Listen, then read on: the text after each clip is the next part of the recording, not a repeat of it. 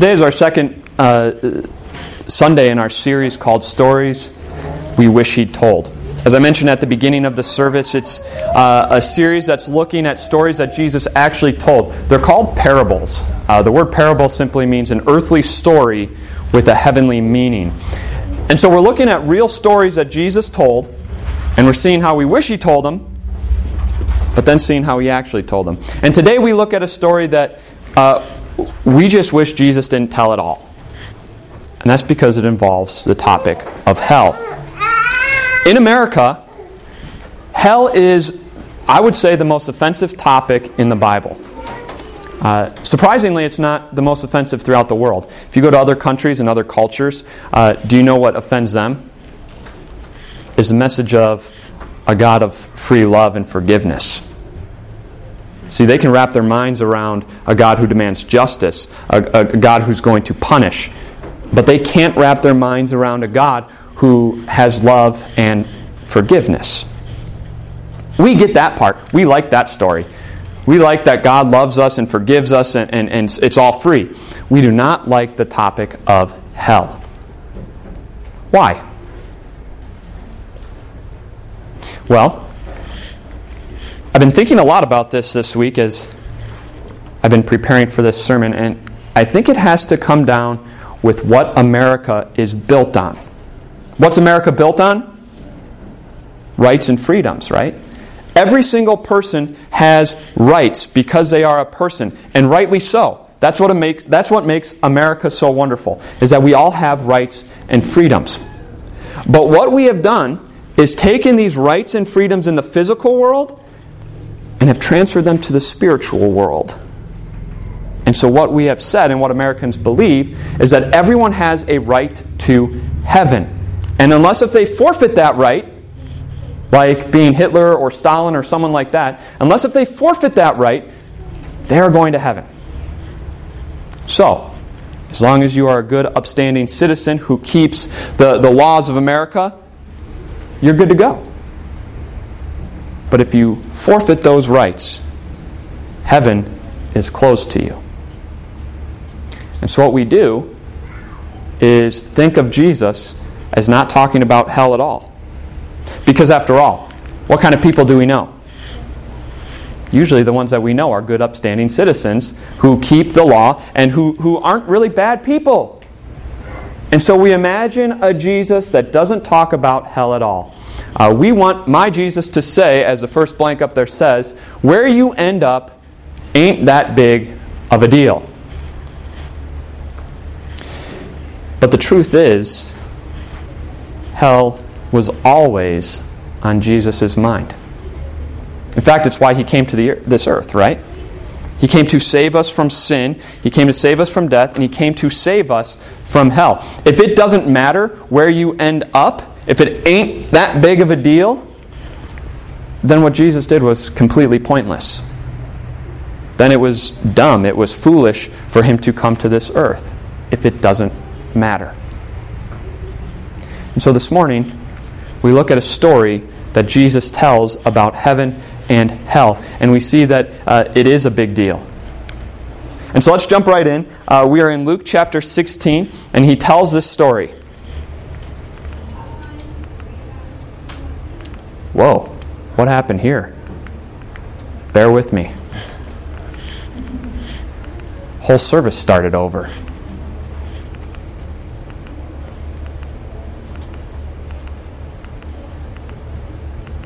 And there we go. All right.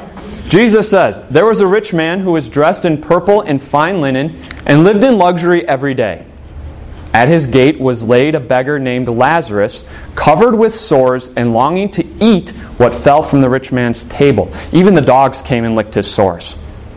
The time came when the beggar died, and the angels carried him to Abraham's side.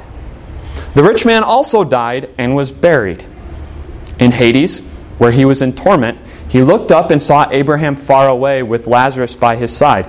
So he called him, Father Abraham, have pity on me and send Lazarus to dip the tip of his finger in water and cool my tongue, because I am in agony in this fire. So Jesus tells us this story. There's two main characters uh, a rich man and a beggar named Lazarus. Lazarus dies, believing in the promises of God, and the angels carry him to heaven uh, by Abraham's side. The rich man also died. And how would the rich man be explained? How would they remember him? They probably remembered him as a really good guy. He was probably a good, upstanding citizen, uh, one of the wealthy in, in the town. Uh, maybe the town was even built on, uh, he, maybe he was one of the founding members or family, family, founding families of the town. I'm sure that when he died, all of his friends and family got together and said how good of a man he was. The only blemish he had was that he, he didn't take care of this beggar um, outside of his gate. But no one can be perfect, right? Overall, he was a really good guy. And yet he dies, and he finds himself in hell. Why? It's because he didn't believe the promises of God. It's because he was more concerned about his wealth and his own happiness here on earth. He didn't think that a relationship with God was necessary. He didn't think it was worth his time, and so he pushed God aside. And when he dies, he finds himself in hell. But here's the question Is that really fair? Is it fair that he ends up in hell just because he doesn't have a relationship with God? Uh, he was a nice man overall. Why is God sending him to hell? Just because God just because this man doesn't do what God wants, he's going to be in hell? That's where our misconception lies. Right? You see, God doesn't send people to hell. He lets them go. And I know that doesn't really seem to make sense. But here's the truth people end up in hell not because of their actions, not because of what they do or don't do. They end up in hell because it's their choice. It's their choice. And I know that doesn't make sense because who in the world would choose hell, right? Everyone wants to go to heaven. Why would they choose hell? People, here's the answer people end up in hell uh, are the people in this life who don't want anything to do with God. They push Him away.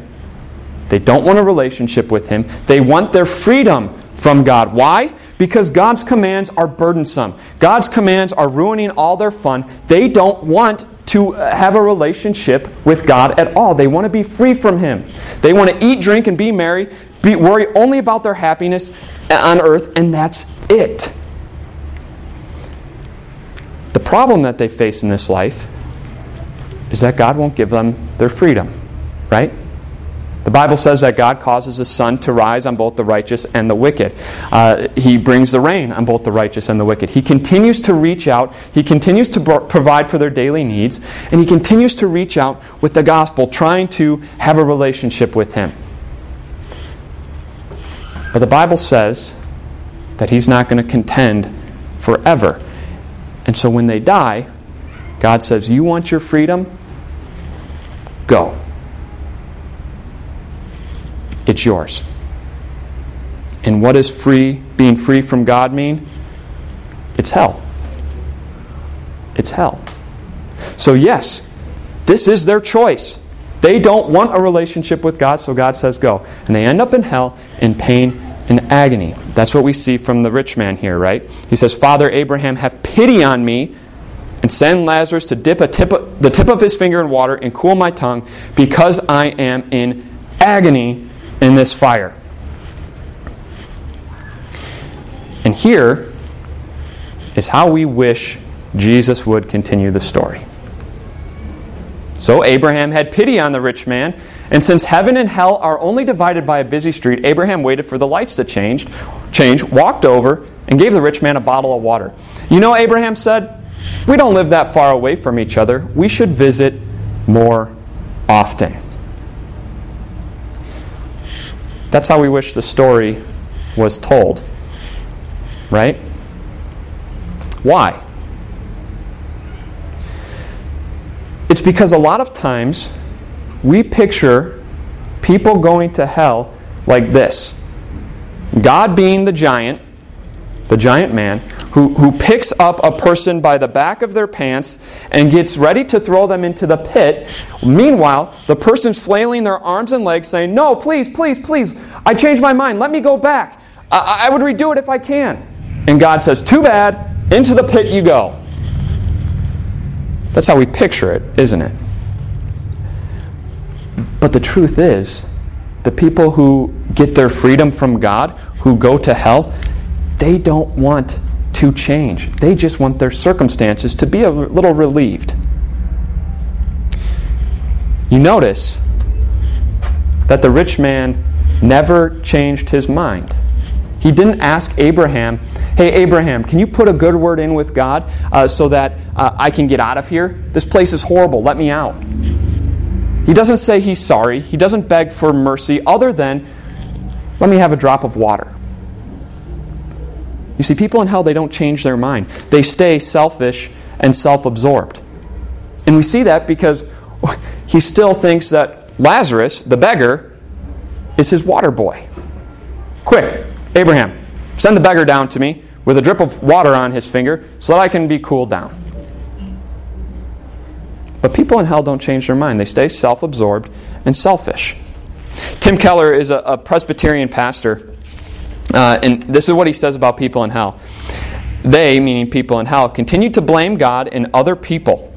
They continue in their isolation, denial, delusion, and self absorption forever. They don't change. They keep this mindset forever. They blame God for their situation, they blame others, and they continue in their ways. Even so, even after all of this, there's a part of us that wants to think where you end up ain't that big of a deal, right? Because if we're honest with ourselves, there's a little bit of the rich man in each and every one of us. There's a little bit of the rich man who wants our freedom from God. It's the part of us that wants to be the upstanding citizen here in America and keep all the laws so we stay out of jail and don't get in big trouble, but still be able to live however we want. It's, it's the part of us that wants to be able to sleep with whomever we want. It's the part of us that wants to be able to uh, drink as much as we want, as long as we don't drive. It's the part of us that wants to be able to say whatever we want because we have freedom of speech, so it doesn't matter who we tear down. It's the part of us that wants to act however we want. That's the part of us that wants our freedom from God. And so we want to believe that heaven and hell aren't that far apart, that it's just separated by a street. But here is the truth, and this is your second point. You cannot count the miles between heaven and hell. Here's how Jesus actually continued his story. The, the rich man asked for Abraham to send Lazarus, and here's uh, how Jesus continued. But Abraham replied, Son, remember that in your lifetime you received your good things, while Lazarus received bad things. But now he is comforted here, and you are in agony. And besides all this, between us and you, a great chasm has been set in place, so that those who want to go from here to you cannot, nor can anyone cross over from there to us. Abraham says, Rich man, I'm sorry. I'm sorry, but this was your choice. You're getting what you wanted. Uh, and besides, there's a great chasm between us and you. Uh, I can't send Lazarus over because he can't get to you, and you can't get over to here. You can't count the miles between heaven and hell. You can go anywhere in the world. Uh, think of like the armpit of the world, the place where you just think, oh my goodness, uh, there's nothing good that lives there. Jesus is still there because he promises us, where, uh, never will I leave you, never will I forsake you. Uh, he promises that he's with us to the very end of the age. There's not a place in the world you can't go where Jesus isn't. There's not a place in the world you can go where Jesus isn't. That's what I meant to say. But hell, hell is a place where Jesus isn't. Paul says in 2 Thessalonians, they will be punished with everlasting destruction and shut out from the presence of the Lord and from the glory of his might. Isn't that scary? Shut out from the presence of the Lord. You don't have to raise your hand for this, but how many of you say uh, quick, short prayers to God throughout the day? We read, you know, we read in the Old Testament and, in the Bible that people prayed for hours, and uh, not me. uh, I say like a 10 second prayer here and there throughout the day uh, while driving, um, while sitting at the computer desk. Just quick, short prayers, right? And we all have the comfort of knowing that God hears our prayers because that's what His promise is. He promises to hear us. But in hell, nobody hears you. You are shut out from the presence of the Lord. And so it's like in hell, you pick up the phone to call heaven, and there's not even a dial tone, it's just dead. It's dead. You can't count the miles between heaven and hell. You can't just skip across the street. We know this. Hell is scary. Hell is very real. Hell is filled with pain and suffering. And so the question is how do we avoid it? How do we avoid going there? The rich man actually has an idea in Jesus' story. So let's take a look at what his idea is. The rich man answered, Then I beg you, Father, send Lazarus to my family, for I have five brothers. Let him warn them, so that they will not also come to this place. You see, just he just doesn't learn. I guess there's no learning in hell because he still now goes from Lazarus being his water boy to his errand boy. Uh, he doesn't ask to go back and warn them. Send, send the beggar. Go warn my brothers not to come to this place. He thinks that what will change his brother's mind is if someone comes back from the dead to talk to them. And that's an intriguing thought for us, too, isn't it? Uh, uh, wouldn't it be nice if we had a little extra oomph to get people to believe, or a little extra oomph to strengthen our faith. And so we wish my Jesus said, uh, the Bible ain't enough. We've used it, it's not enough. I have doubts. I read the Bible, it's not enough. And so here's how we wish Jesus would have continued the story. Abraham replied, I think thy rich man dost have a point. If his relatives just had one more evidence and proof, like, oh, I don't know, a few more miracles or religious experiences, then they would believe. And so Abraham sent spirits from heaven and hell back to earth to talk about their experience, experiences. And he went and visited Jesus to uh, discuss whether Jesus could make a few more guest appearances on earth. How many of us have friends and family uh, who don't believe in Jesus? How many of us, at times in our life, have doubts and wonder if this is really true? Wouldn't it be nice if Jesus just made a few more guest appearances on The Tonight Show, on Ellen, on all these talk show hosts, and did a couple interviews? Then we would believe. Or what if he sent Grandma back from heaven to talk about her experiences there? Wouldn't that be great? That would really strengthen our faith and let us know that this is real, right? The problem is, Jesus did that. Shortly after he told this story, uh, one of his good friends, Lazarus, ironically, his name was Lazarus too, uh, passed away. And he was in the grave for four days. So he was dead at least four days, maybe a few days before that, maybe up to a week before they finally buried him but for four days in the grave. And Jesus shows up and he raises him back to life. He raises Lazarus from the dead. And wouldn't you think if you saw that, you would say, Man, this guy must be the Lord. This guy must be God. How could he bring someone back from the dead? Praise be to Jesus.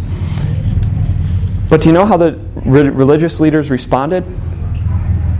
We got to kill this guy. Not only do we have to kill Jesus, we have to kill the guy he raised from the dead so no one knows about this. You can read about that in John chapter 11. You see, we want to believe that signs and wonders and miracles and, and people coming back from the dead and guest appearances, we want to believe that's what will work to strengthen our faith and get others to believe. But the fact is, there is only one thing that creates and strengthens faith, and that's God's Word. And so that's your take home point today. That's your last point. Is only God's Word can bring the dead back to life. So let's close it up here by looking at how Jesus actually finished his story.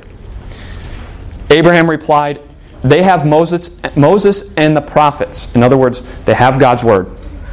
Let them listen to them. No, Father Abraham, he said, but if someone from the dead goes to them, they will repent. He said to him, If they do not listen to Moses and the prophets, they will not be convinced, even if someone rises from the dead. Abraham says, Listen, they have God's word. If they don't listen to that, they're not going to listen, even if someone comes back from the dead. Now, we're like the rich man. We wish that that would happen and that that would work.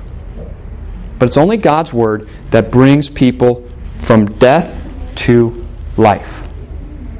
However, if it's a miracle that you want, if you think a miracle is going to be what uh, strengthens your faith or creates faith, then take a look at your life. Take a look at your children's lives. Take a look at your spouse's life. Everyone sitting here are walking miracles. You see, we are all born into this world like the rich man, right? We are all born selfish, self absorbed, uh, blaming God, blaming others, wanting our freedom from God. We are quite literally the walking dead. And we are on the highway to hell without being able to change our, our situation, nor do we want to change our situation because the pathway, the highway that we're on, leads to freedom. But then God's Word touches our hearts and completely changes us around. And that's what God's Word has done for you. Because now God's Word has touched your heart and you've done a 180 and you realize that God isn't a God about rules and commands to ruin your life, to ruin your fun. God's Word has touched your heart and you realize that He has unbelievable love for you. You see, it's in God's Word that we hear that He has so much love for you that He experienced hell so you didn't have to. On Good Friday, there was a time on the cross when Jesus was hanging there. He was hanging for about six hours, and, and he spoke seven times from the cross. And one of those times, he cried out, My God, my God, why have you forsaken me? And there was a dead end. No response, no dial tone. God was gone he shut Jesus out from the presence of the Lord. And there on the cross, Jesus felt all the pains, all of the agony, all of the sufferings of hell. Why? Because the sins of the world, your sins, my sins, each and every one of them, were on his shoulders. He took responsibility for the sins of the world, and God said, I'm letting you go. I'm letting you go. And so he experienced everything so that you wouldn't have to. He experienced the agonies and sufferings of hell so that you would only experience the good things of heaven like Lazarus the happiness, the peace, uh, uh, the, no pain, no hunger, no thirst, no crying, no tears, but only joy, happiness, and love. Talk about unbelievable love. Talk about life changing love. That's what has touched your heart, and it has changed your life. As I said, hell was always on Jesus' mind. He was, it's always on his mind. That's why he came to earth. He came uh, to save us from sin, death, and hell. And he didn't just do it for you and me, but he did it for everybody. The Bible says that God wants every all people to be saved and come to the knowledge of the truth. He doesn't want anyone to go to hell. That's why he came. You have this message. You have God's word that changes hearts. You have God's word that saves you from hell. Be in it. Be in it and foster that relationship with Jesus. Because if you don't, what happens is we end up wanting our freedom from Him. So foster that relationship. And then tell others about this message. Tell others that God so loved the world that He gave His one and only Son, that whoever believes in Him shall not perish, but have eternal life. May God bless us to this end. Amen. Please stand as we pray.